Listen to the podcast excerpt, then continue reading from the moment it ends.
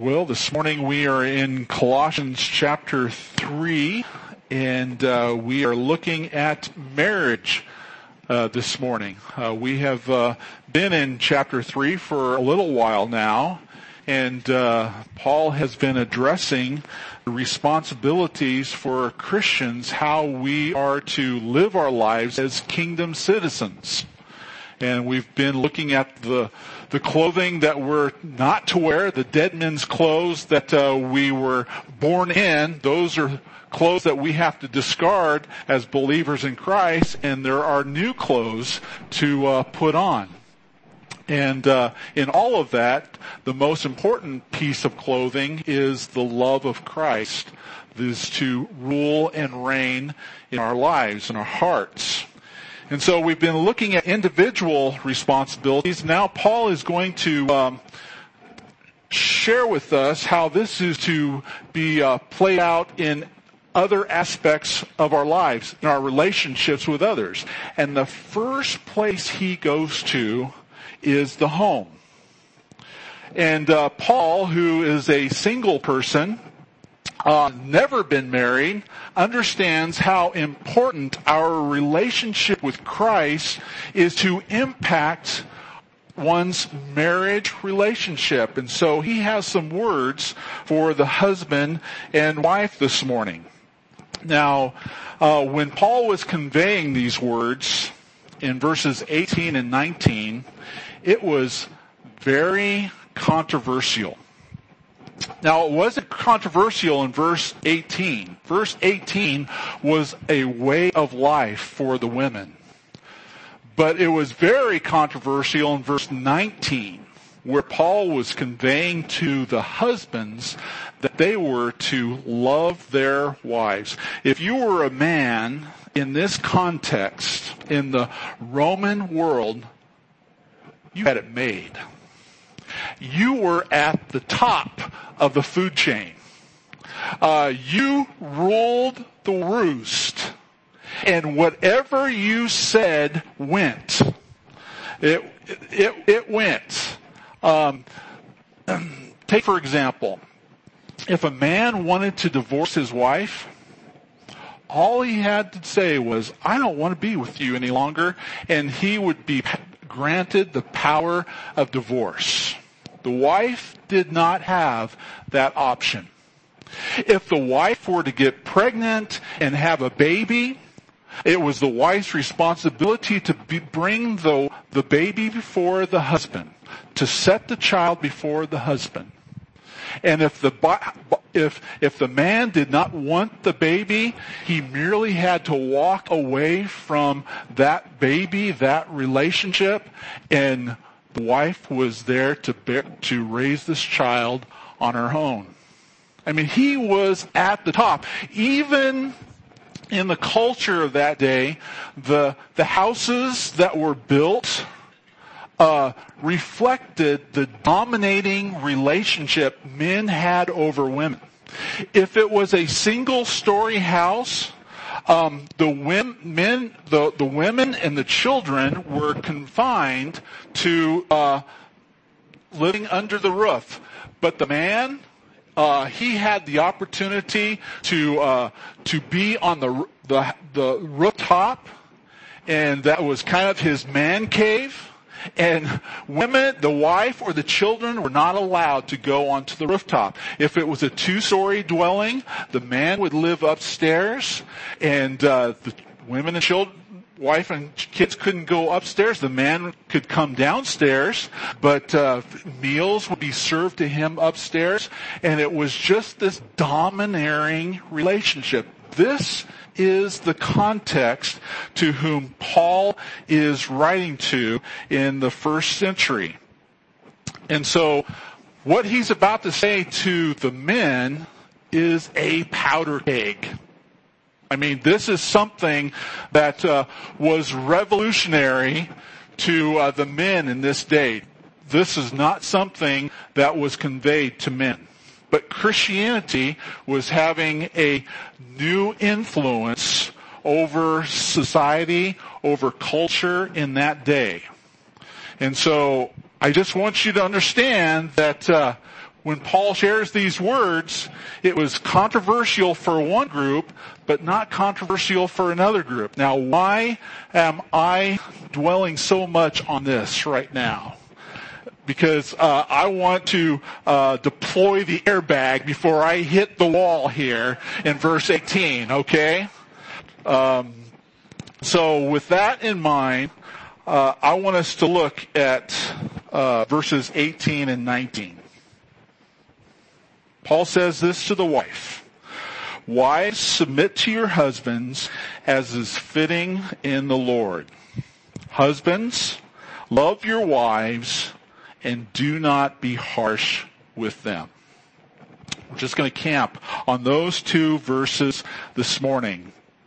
Now, what I want you to understand when it comes to leadership and headship in the home, uh, throughout the Bible, you will see, you will find singular headship. There, there, there is a person in authority. And uh, the where we find that first of all, first and foremost, is in the Trinity. When it comes to the Trinity, there is a singular headship. There is one God.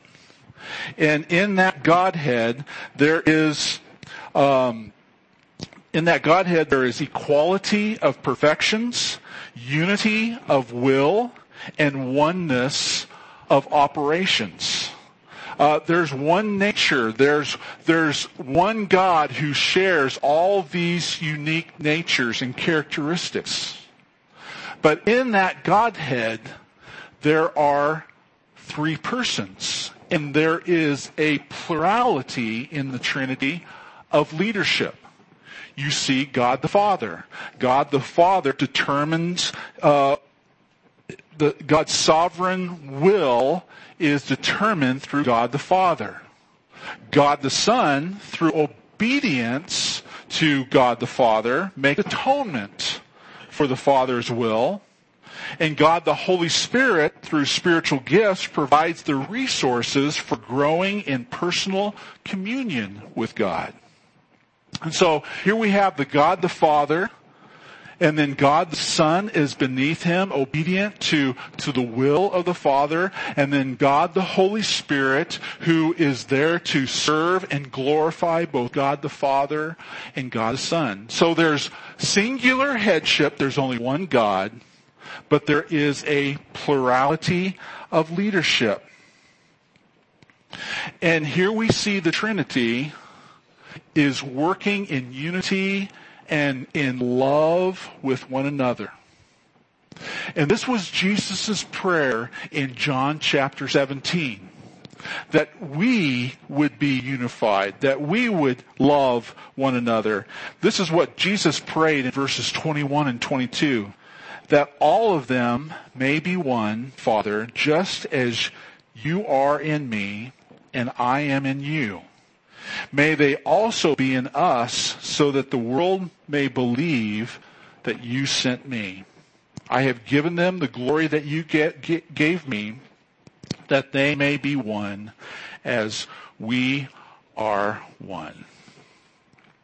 And so we see this, this headship this singular headship, not only in the Trinity, but we see singular headship in all of culture. We see it in government, there being presidents. We see it in in businesses with with uh, CEOs. Um, we see it in education with uh, presidents and principals. There is a singular head, but there is a plurality of leadership. And that is the case in the home as well. When we hear Paul, when we hear Paul say, wives submit to your husbands and husbands love your wives, wives submit to your husbands, yes, there is an order in the home. God has put man over woman for order. But that doesn't mean that the husband is to dominate or rule over his wife. There is a unity. There is a plurality of leadership. There is a working together that needs to occur in that home. That wasn't taking place in the first century. When Paul wrote to the wives in verse 18, wives submit to your husbands, that was a way of life. That wasn't anything new to them. What was controversial was husbands loving your wives. But how, how, how that has changed today. You know, when we hear husbands love your wives, that's a way of life today. That's something that we're familiar with and we need to do as husbands. But wives submit to your husbands? Boy, that is controversial. But God has designed that. God has created that so that there can be order in the home. And I want to flesh that out this morning as to how this is to play out. Wives, submit to your husbands, verse 18, as is fitting in the Lord. What does that mean? Well, to truly understand that, we need to go back to Ephesians chapter 5. Okay? Ephesians chapter 5, Paul elaborates a little bit more to the church at Ephesus. Um, and we're familiar with verses 22 through 33 of Ephesians chapter 5, but I want to start with verse 18. Um, verse 18 is really important in applying verses 22 through 33. And it says this in verse 18. And do not get drunk with wine, for that is debauchery, but be filled with the Spirit.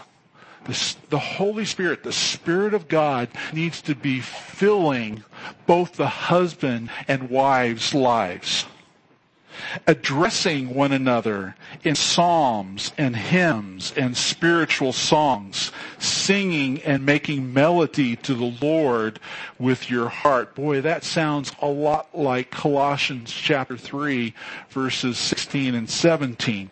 Giving thanks always for everything to God the Father in the name of our Lord Jesus Christ, submitting to one another out of reverence for Christ. So even in a husband and wife relationship, it's not just the wife submitting to the husband, but there needs to be a mutual submission to one another. So verse 22, wives submit to your own husbands as to the Lord, for the husband is the head of the wife as Christ is the head of the church, his body, and is himself its savior. Now, as the church submits to Christ, so also wives should submit to everything to their husbands. Husbands, love your wives as Christ has loved the church and gave himself up for her, that he might sanctify her, having cleansed her by the washing of the water with the word. And we won't go on. But there is a mutual responsibility. Wives are to submit to the husband, and the husband is to love his wife. And if the husband is fulfilling his role as the head in loving, in sacrificing for his wife as Christ did for the church, guess what? It's going to be a whole lot easier for the wife to submit to the husband. But there needs to be a mutual submission. Now, in Paul saying that wives are to submit to the husband and husbands are over the wives, that doesn't mean, wives, that you are inferior to your husband. You are, you are equal in the eyes of God. There is, uh, you are of of the same value and worth in the eyes of God as man is to God. And in fact, women, there are things, there's areas of your life that you are far superior at doing than men can. and areas that you're far smarter than your husband. And, uh, and that's true in my family. Just ask my kids to see who's superior in, in, in several areas. So that doesn't mean that you are inferior when Paul says, wives submit to your husbands. You are of equal worth and value.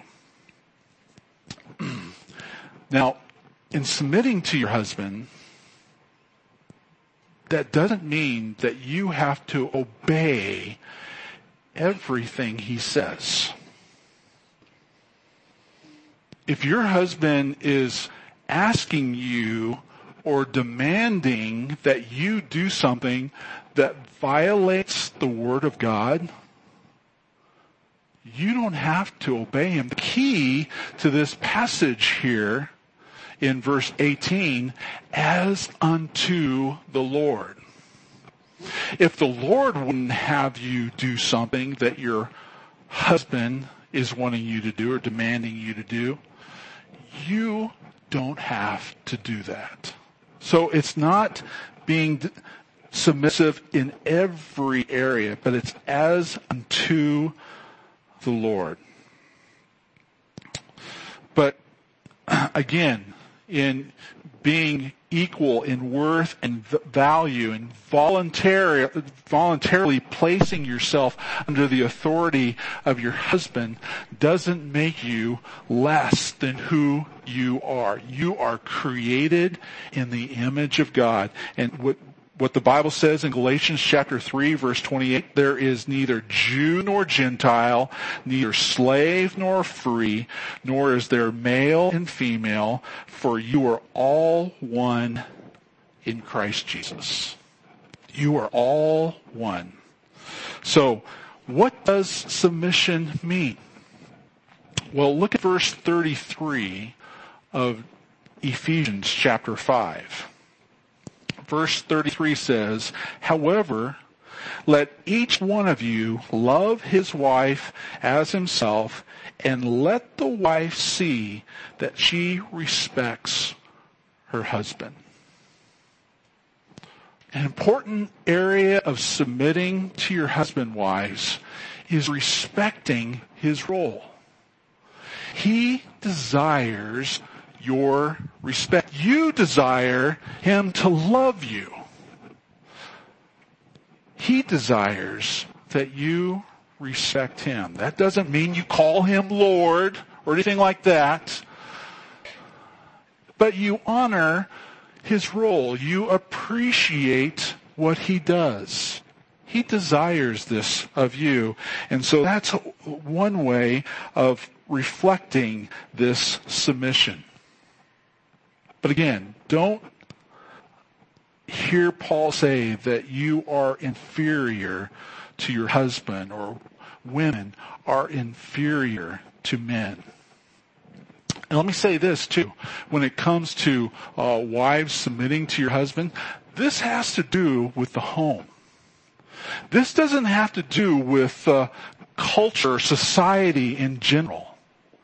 Women are fully capable of leading businesses, uh, corporations. Uh, just this, just this last week, uh, there was a woman who was the first uh, president of the New York Stock Exchange.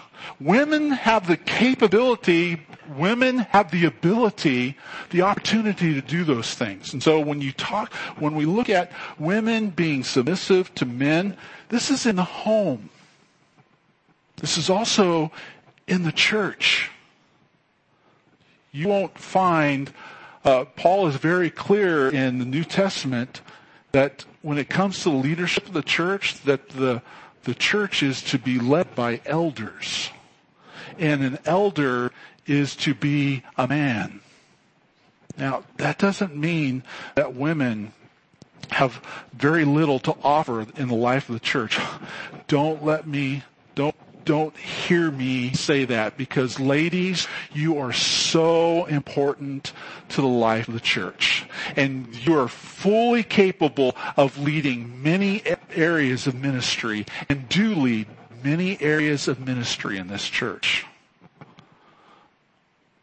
But the Bible is clear when it comes to leading the church, is to be the man or the plurality of men leading the church. And that's what we have here at Emmanuel. We have elders in our church.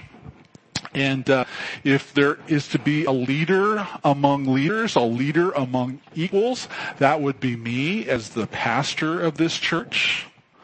But when we come together as elders, um, in order to make decisions in our church, uh, there has to be a unity um, in the decisions that were being made. If we're divided, um, we just set that off to the side for a period of time until God does give us unity. This is what how we believe God would have um, our church be led. So, but but Paul is referring to the home here and wives being submissive to their husbands. Now let's look at the man's responsibility. And can we turn the air on because it's getting hot in here. Thank you. Verse 19, Colossians chapter 3. Father, or no, that's next week. Husbands, love your wives and do not be harsh with them. Again, this was the highly controversial subject that Paul was addressing in this context with these people. Husbands, love your wives. That was a foreign concept to them because women, children were like property. They had no rights.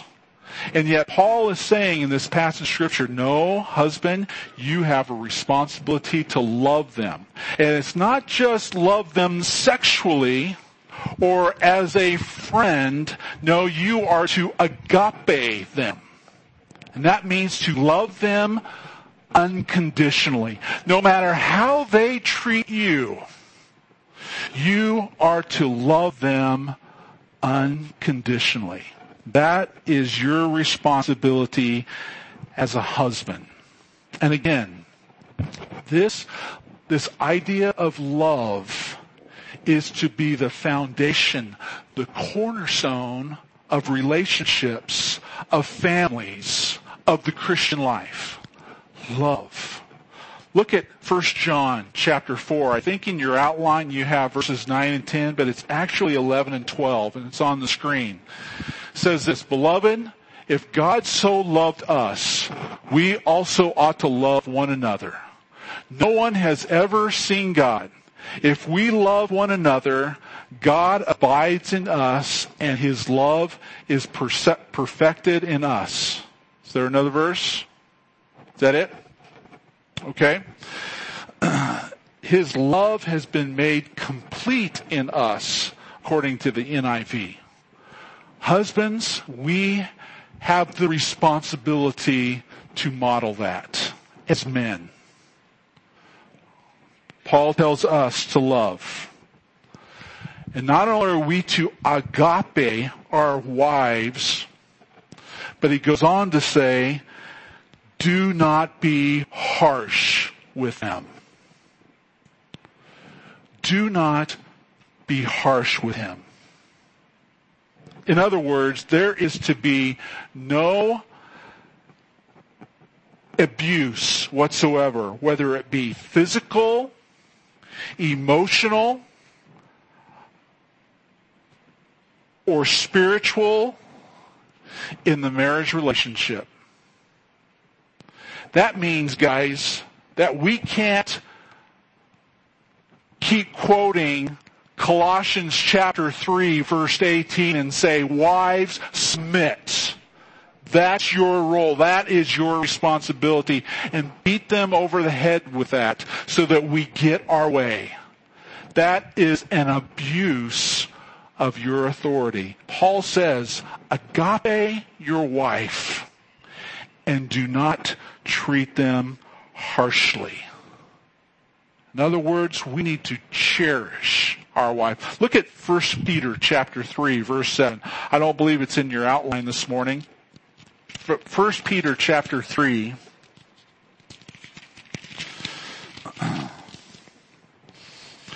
Verse 7. You know, it's interesting. Peter, he talks about wives and husbands. And he has uh, six verses for the wives and one verse for the husband. Well, I just want to look at the verse 7 at the moment.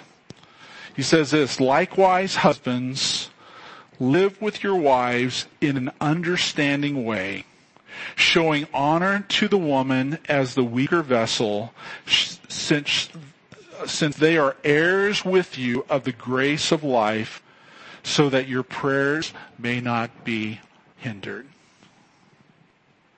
You need to, you need to cherish her. Treat her tenderly. Again, you've heard me say this before. She is like fine china. You know, Peter says she's the weaker vessel. That doesn't mean she's inferior or she's less smart or she's, she's just fragile. She's emotional. You have been called to be her protector, her provider. And you need to treat her like fine china. Cherish her. Love her. Men, this is your responsibility. And this was so radical to this church in Colossae. Because women and children were treated like trash, discarded if they didn't want them anymore. And the New Testament is elevating the role of women in conveying to men just how important and vital they are to the home and society and the church. And guys, we have a responsibility to protect them and not abuse them, not treat them harshly. And our culture today is learning this. You know, this isn't just a principle for the Christian home or the church. This is a principle for all of society. And this is very much an issue today. And we've been seeing this played out over the last 18 months with the Me Too movement. I mean, there are secular organizations and institutions and media outlets and Hollywood, and they are cleaning house. And men who have been abusive towards uh, women in lots of different areas, but primarily sexually, are now being called out. And there is a zero, zero tolerance policy that is taking shape among all of our secular organizations. And unfortunately, for the church, they've been slow in coming to the dance. Now I know that we are out here on the West Coast. We're a Southern Baptist church and and maybe you're not familiar with all the different news stories that have been going on in our um, national convention and uh, in one of our uh, seminaries in particular, Southwestern Seminary. But this is a very hot topic among Southern Baptists. And there is a day of reckoning that is about to occur in the Southern Baptist Convention with the Me Too movement. I don't know if you're familiar with the story, but uh, there is a seminary uh, president, Southwestern Seminary, who resigned this week. Now, if he hadn't resigned, uh, he would have been fired. But uh, He has, he has done things over the last 30 years or more where he has, he has protected men and not protected the wives or the children. He has allowed things to, to occur and has told women to be silent and forgive and hope that it would just go away. And it's only been recently that it has come to life, life publicly, and it has been in newspapers across the country. And Southern Baptists have got a really big black eye right now. I want to read to you what um, Al Mohler uh, said concerning this issue. He said, sexual misconduct is as old as sin, but the avalanche of sexual misconduct that has come to light in recent weeks is almost, almost too much to bear. These grievous revelations of sin have occurred in churches, in denominational ministries, and even in our seminaries. When people said that evangelicals had a similar crisis coming, it did not seem plausible, even to me. I have been president of the Southern Baptist Theological Seminary for 25 years. I did not see this coming. He goes on to say, God has a steadfast and unyielding concern for the abused, the threatened, the suffering, and the fearful. There is no excuse whatsoever for abuse of any form, verbal, emotional, physical, spiritual, or sexual. The Bible warns so clearly that those who would abuse power and weaponize authority Every Christian church and every pastor and every church member must be ready to protect any of God's children threatened by abuse and must hold every abuser fully accountable. The church and any institution of, or ministry serving the church must be ready to assure safety and support to any woman or child or vulnerable one threatened by abuse. This principle of not treating women harshly, wives harshly, is not just a principle for the home but it's a principle for all of culture. Men, don't treat your wives harshly. Treat them tenderly as fine china. I like what David Uth. David Uth is the pastor at First Baptist Church of Orlando. Was talking about this passage of scripture. Wives, submit to your husbands. Husband, love your wives. How is this to be played out in a marriage relationship? Again, there is order. There has to be a head.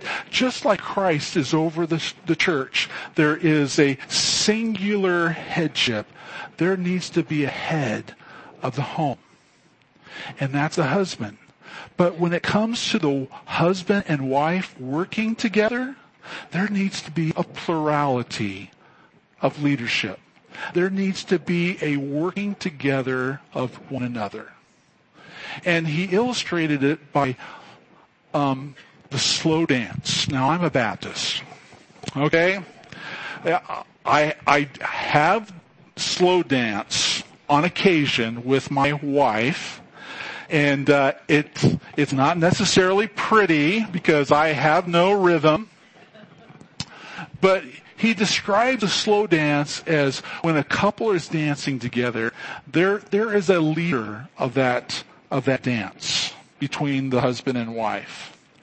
And it needs to be the husband. And as the husband is leading this slow dance, the wife is just synchronized with his movement. You can't really tell from the outside who's leading. But if you are in that slow dance as a couple, you know that there is one who's leading and another who's following. And that's the picture of marriage relationship. Yes, the husband is the head.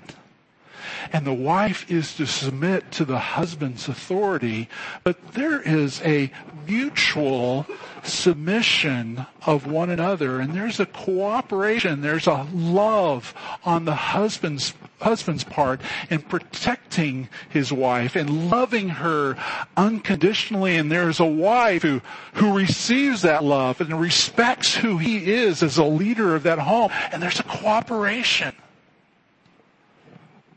that's what Paul is saying here.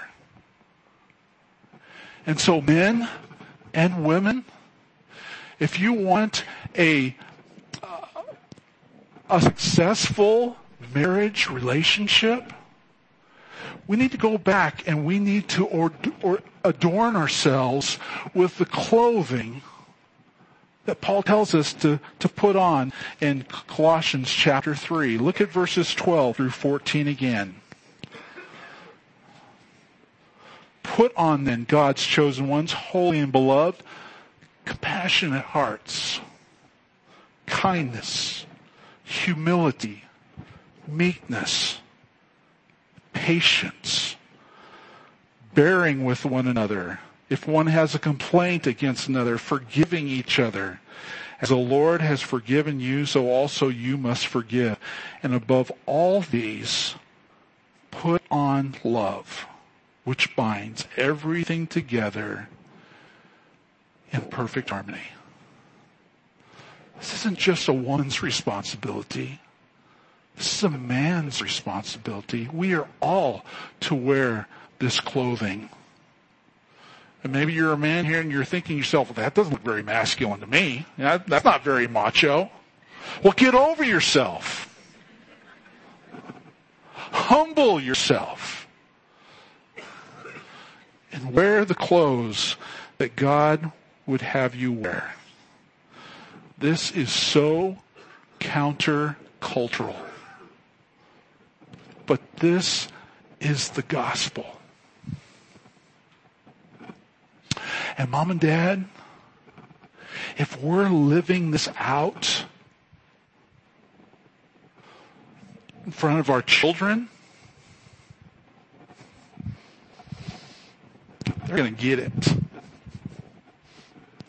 That's going to speak volumes to their hearts of how they need to treat their spouse. So I just want to encourage you. Husbands need to go home. You need to ask your wife, how can I be more loving and less harsh? Wives, you need to ask your husband, how can I be more respectful? And see what God will do in your marriage relationship. Let's pray.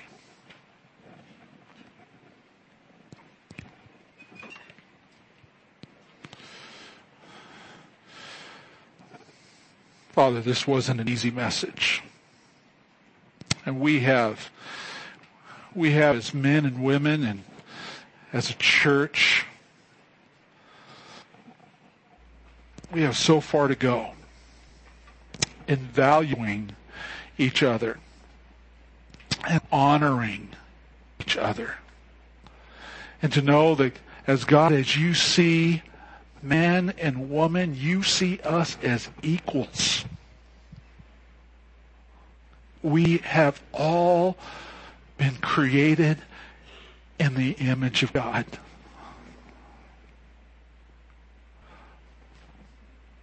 And oftentimes, Father, we don't take time to stop and reflect on that. And it affects how we treat one another. God, I pray for marriages in this room. There may be some women in this, this place this morning